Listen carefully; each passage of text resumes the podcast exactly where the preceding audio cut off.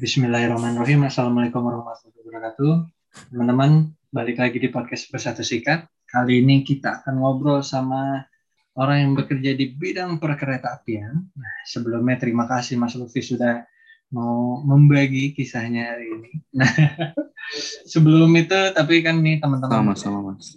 Teman-teman belum kenal nih. Coba berarti kenalan dulu Lutfi ini siapa dan kemudian aktivitasnya apa. Silahkan. Oke. Baik.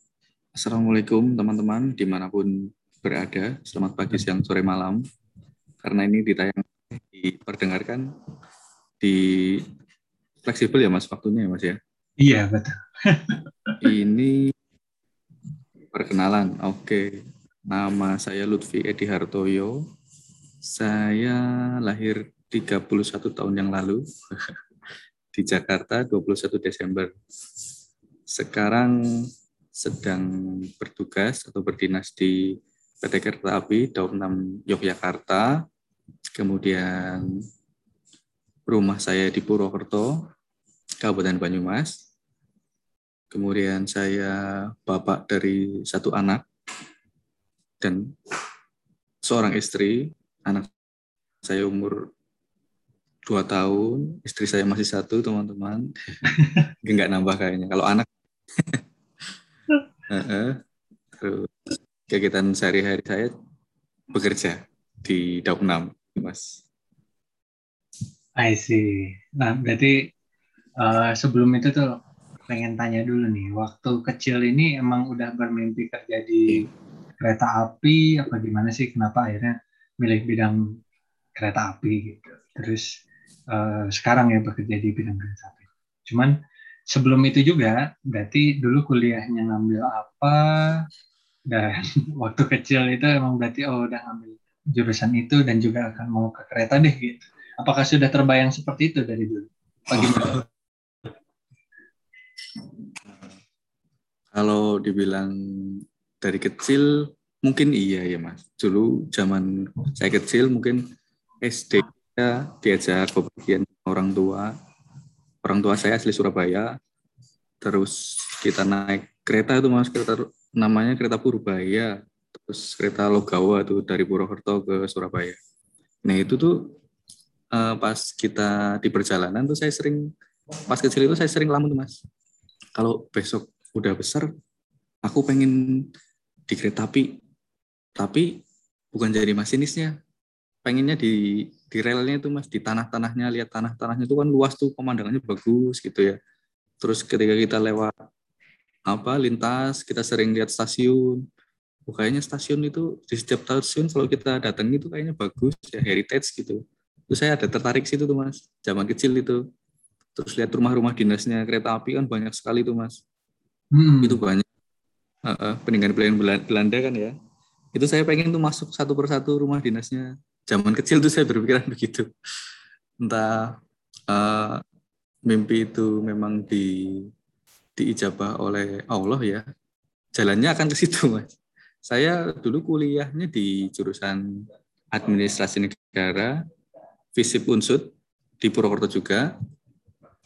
Di situ saya eh, belajarnya nggak nggak ada hubungannya tentang perkeretaapian malah mas itu jauh jauh sekali malah tapi ilmu-ilmu yang tentang manajemen, organisasi, kemudian kebijakan publik itu juga agak agak berguna ini di pekerjaan saya sekarang gitu.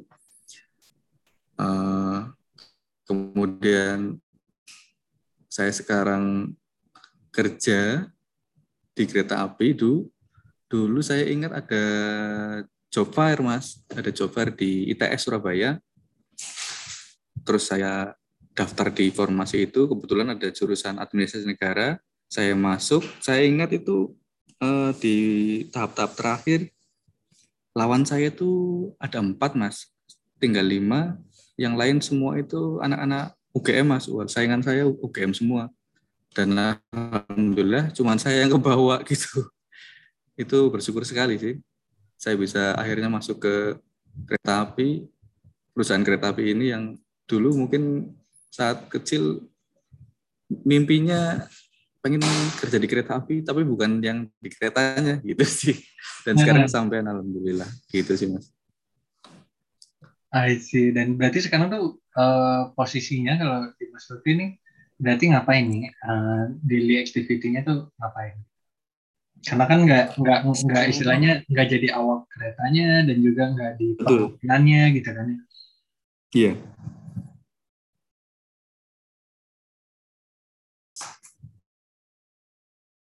Tentang aset, aset tanah dan bangunan milik kereta api yang di lintas, yang di non lintas. Karena tanah kereta api, asetnya kereta api itu banyak sekali mas, banyak, kemudian luas di setiap, terutama di Jawa ya mas, terbentang dari dari barat sampai timur ada rel gitu mas. Nah itu di bidang saya yang mengurusi tentang penjagaannya, penjagaan secara administrasi maupun secara fisik. Gitu. Kalau dari secara administrasi itu kita ngurusinya tentang pensertifikatan tanahnya, kemudian persewaan tanahnya. Kalau secara fisik kita penjagaannya lewat penertiban, mas, lewat uh, penertiban secara fisik ya yang bisa kita lihat sering di media-media televisi atau media apa pun. Kereta api melakukan penertiban uh, penghuni rumah dinas yang sudah lama tidak bersewa, tidak berkontrak itu itu bagian-bagian saya itu mas tentang aset-aset bermasalah itu bagian-bagian yang saya urusi gitu sih mas. Hmm. Dan penggunaan liar di sisi kanan kiri rel itu bagian saya juga yang urusi gitu sih. I see. Ya hmm. menarik karena kan uh, ini ya uh, rel kereta api wilayahnya itu bukan hanya relnya aja ya, tapi juga samping-samping ya, ya gitu. Nah sebenarnya yang yang sering muncul apa itu? Ya kayak misalnya mungkin yang kalau sempat ada di video-video itu pemukiman nempel gitu ya sama rel atau uh, batas-batas uh, apa ya jalan gitu ya. Oh iya. Lalu mepet sama sama rel apa gimana sih sebenarnya uh, sebaiknya tuh si rel itu punya jarak aman tuh seberapa jauh? Kalau di peraturan dari Ditjen Kementerian Perhubungan itu batas amannya itu 6 meter mas. Cuman dari kereta api uh, membuat aturan lagi menambah batas aman sepanjang 11,75 meter dari as rel dari tengah-tengah rel itu mas. Hmm. Batas aman dijadikan persewaan. Jadi kereta api itu sebetulnya membolehkan ada bangunan tetapi tidak mepet amannya itu 11,75 meter dari asrel terluar. Itu kita bisa apa adakan perjanjian kerjasama sewa menyewa tanah dengan warga atau dengan instansi atau dengan perusahaan begitu mas. Kalau kereta api juga punya uh, bangunan dinas, rumah dinas yang ter yang berada di sekitar stasiun atau sekitar kantor-kantor daerah operasi gitu juga bagian saya yang ngurusi gitu sih mas. I see. Nah tadi menarik tuh. Uh, berarti sebenarnya bisa disewakan ya uh, si lahan di sekitar situ ya. Jadi Betul. jadi warga juga sebenarnya bisa memang bisa beraktivitas bersama juga. Gitu. Nah kalau ngomongin lagi nih dengan mimpinya uh, Lutfi waktu kecil ya gitu Ya. Sekarang nih apa yang apa yang Lutfi rasain gitu karena kan uh, dulu hmm. berangan-angan ya, tapi sekarang sudah yeah. kejadian gitu. Nah, sebenarnya apa nih apa yang akhirnya dirasakan sebenar-benarnya oleh Lutfi pas di dalam ini ya apa yang Lutfi temukan atau Lutfi rasakan atau pengalaman-pengalaman yang uh, bermakna buat Lutfi ya pembelajaran apa sih yang bisa diambil selama berproses berkarir di kereta api karena udah berapa tahun berarti di sini? Uh, ya baru empat tahun mas. Empat tahun ya. Iya. Yeah. Nah gimana tuh? Karena kan yeah. dreams come true nih. iya iya. Mimpi seorang anak kecil ya. Ya.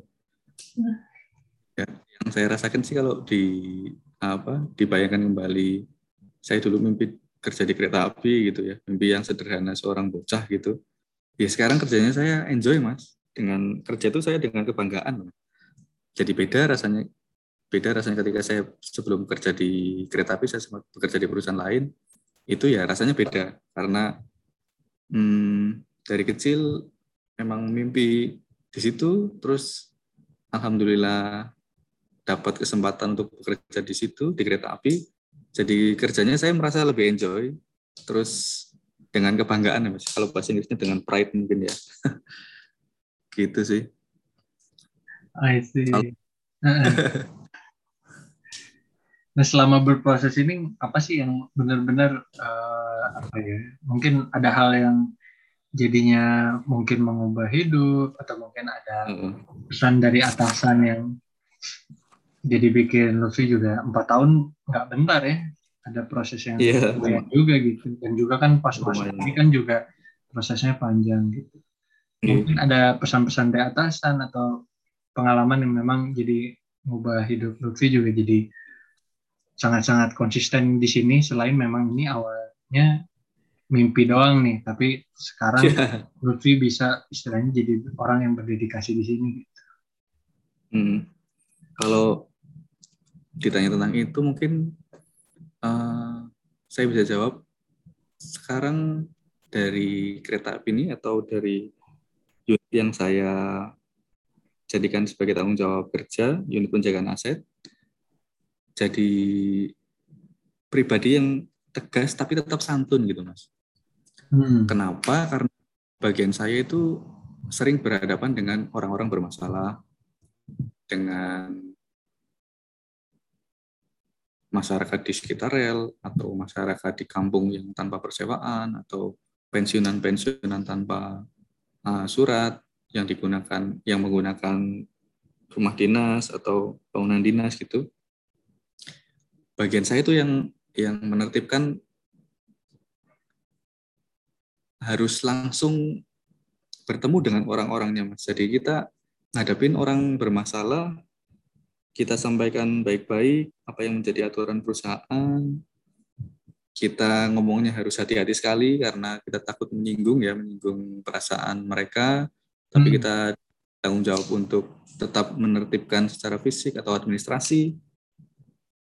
Uh, mungkin pelajaran dan seni yang menarik itu mas, kita tetap harus menertibkan tapi tetap santun gitu mas, tetap harus tidak tidak tidak kasar gitu mas, secara verbalnya tidak kasar, kemudian tindakan kita tidak kasar, gitu mas, kita berusaha tetap tegas, tetap santun gitu mas. Terus karena itu pula saya jadi orang yang banyak bersyukur sih mas. Saya menikmati sekali peran saya di sini. Saya masih sampai sekarang saya masih jauh dengan keluarga ya, jauh dengan anak istri saya karena harus apa bertemu di weekend. Ya, saya nikmati tahap-tahap ini loh mas. Saya benar-benar menikmati masanya memang harus masih seperti ini ya. Saya jalani saya bicara dengan istri karena istri kan maunya tetap nempel ya. Karena kita belum bisa seperti itu ya saya sampaikan ya nikmati dulu ini. Mungkin prosesnya jalannya nanti pasti akan pulang lagi ke daerah operasi lima mungkin ya ke Beto itu terus banyak karena kita hidup di rantau di tanah orang ya kita sebisa mungkin harus supel ya mas ya. Karena pertemanan di rantau itu sangat membantu kita dalam hal apa pun. Contohnya waktu bulan Juli itu saya itu kena covid mas. Hmm. itu di apa dibantu banyak dibantu oleh teman-teman saya di sini di Yogyakarta karena kita dengan keluarga jauh ya siapa lagi kalau keluarga kita di sini? Kecuali bukan teman-teman kita yang di sini. Jadi kita uh, saya banyak terbantu oleh mereka. Jadi orang yang lebih supel karena memang kita membutuhkan orang-orang lain untuk di samping kita gitu sih. Kalau pengalaman yang menarik di pekerjaan mungkin itu sih. Kita banyak perang batin dengan dengan perasaan kita sendiri harus harus harus bongkar-bongkar gitu ya harus bongkar-bongkar harus menertibkan. Sementara aturannya belum memfasilitasi untuk menguntungkan mereka. Ya kita banyak banyak pengalaman lah di situ. Um, berkoordinasi dengan kewilayahan ke Polri ke TNI gitu ya mas ya untuk kegiatan penertiban itu juga pengalaman yang cukup menarik sih menurut saya. Gitu sih mas I see. Nah tadi menarik tuh tentang keluarga juga gitu ya ada ada support system lah ya. Nah kalau dari yeah. Lutfi sendiri sih apa ukuran kebahagiaan dan kesuksesan menurut Lutfi gitu? Kalau sukses ya mas ya, sebenarnya simpel kalau sukses sih mas. Kalau menurut saya sendiri karena ini sifatnya sangat personal ya mas, bisa sangat beda dengan pandangan orang lain. Hmm. Kalau saya itu lebih baik dari hari kemarin gitu mas, itu menurut saya sudah sukses. Hmm. Misalkan sederhananya hari ini saya nggak sholat subuh, besok saya sholat subuh itu termasuk sudah sukses menurut saya gitu. Jadi sederhananya kita bisa lebih lebih baik dari hari kemarin.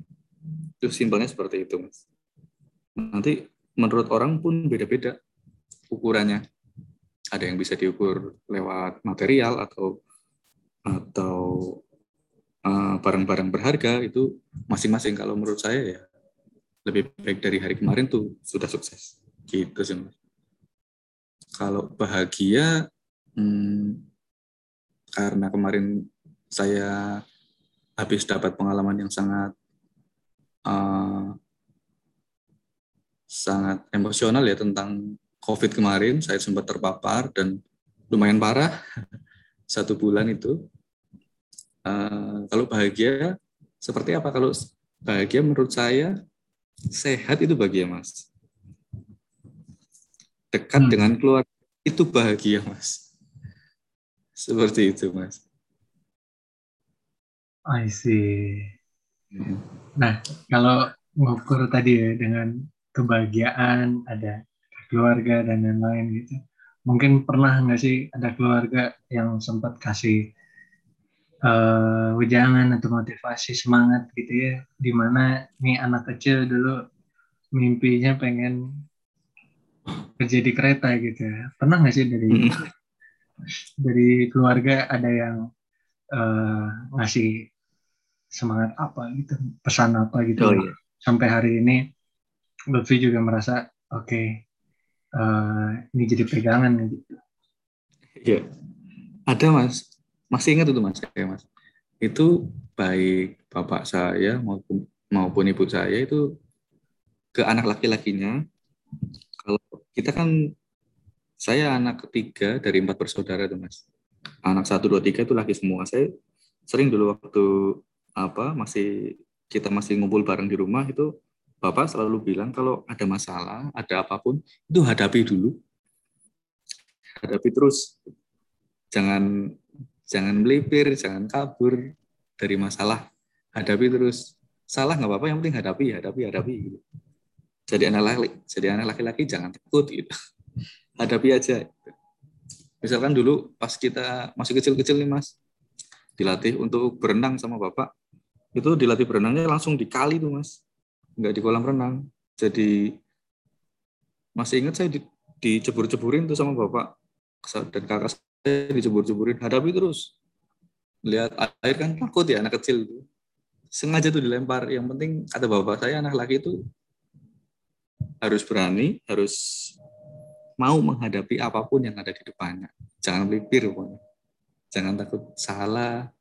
Salah malah beruntung kalau bisa salah terus oh iya aku salahnya di sini bisa perbaiki itu. Gitu mas.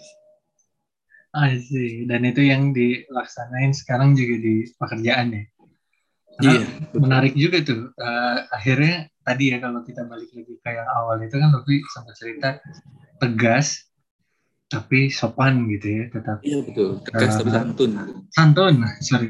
Tegas tapi yeah. santun gitu. Nah itu kan orang-orangnya beda-beda ya uh, Betul. Rentang usia, latar belakang pendidikan yang beda-beda gitu ya. strata ekonomi juga beda-beda gitu. Nah, betul, apa betul, sih betul. pendekatan yang uh, Lutfi emang uh, apa ya jadi strategi khusus lah ya dari Lutfi gitu Mm-mm. metode khusus yang emang Lutfi biasa pakai karena menghadapi orang yang sangat berbeda-beda ya random banget nih orang-orangnya Iya betul mas. kalau untuk itu biasanya kalau di tim saya biasanya sederhana sih mas. Kalau sebelum sebelum kita ke lokasi masalah itu kita ngumpul dulu kita briefing apa apa menjadi siapa eh siapa menjadi apa nanti siapa juru bicaranya siapa yang akan mencairkan masalah mencairkan suasana gitu-gitu terus kita berdoa tuh mas supaya nanti kita pas ke lokasi nggak dapat masalah yang tambah besar gitu mas. Kan misalkan tadi mas Puji bilang menghadapi orang yang sangat berbeda menghadapi latar pendidikan yang sangat berbeda itu juga juga bagi kita atau saya juga agak deg-degan tuh. Pasti deg-degan kalau kita ke daerah-daerah bermasalah gitu. Tapi memang harus dihadapi. Ya kita santun. Kemudian kalau kita bisa bahasa daerahnya gunakan bahasa daerahnya biar kita uh, merasa satu darah gitu satu satu nasib lah dengan mereka. Cuman ini bagian saya untuk uh, memberikan tugas dan menjalankan tugas dari perusahaan untuk penertiban misal. Dan mereka juga kami persilahkan untuk menyampaikan unek-unek atau harapan mereka. Misalkan kita mau melakukan eksekusi dari mereka itu maunya apa gitu. Untuk difasilitasi apa dari kereta api bisa bantu apa. Untuk uh, penertiban ini misalkan kita bantu dengan truk untuk pemindahan barangnya atau nanti kita juga punya aturan tentang ongkos bongkar. Istilahnya kayak tali asih tuh ya mas ya kita bisa bicarakan baik-baik dengan mereka hmm. pokoknya jangan apa ya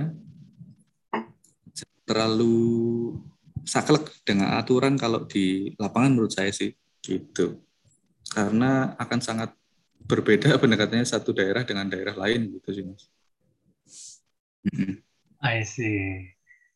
Nah, ada nggak momen di mana ya, ya Lutfi merasa waktu pas berhadapan dengan mereka-mereka nih, terus Lutfi yeah. uh, sempat ada kejadian di mana mungkin momen itu membuat Lutfi apa ya mengubah sudut pandang atau menemukan hal baru atau memberikan pengalaman yang benar-benar mencerahkan gitu ya atau apa kayak gitu yang istilahnya karena kan banyak nih berarti yeah. beberapa daerah hmm. ada nggak tuh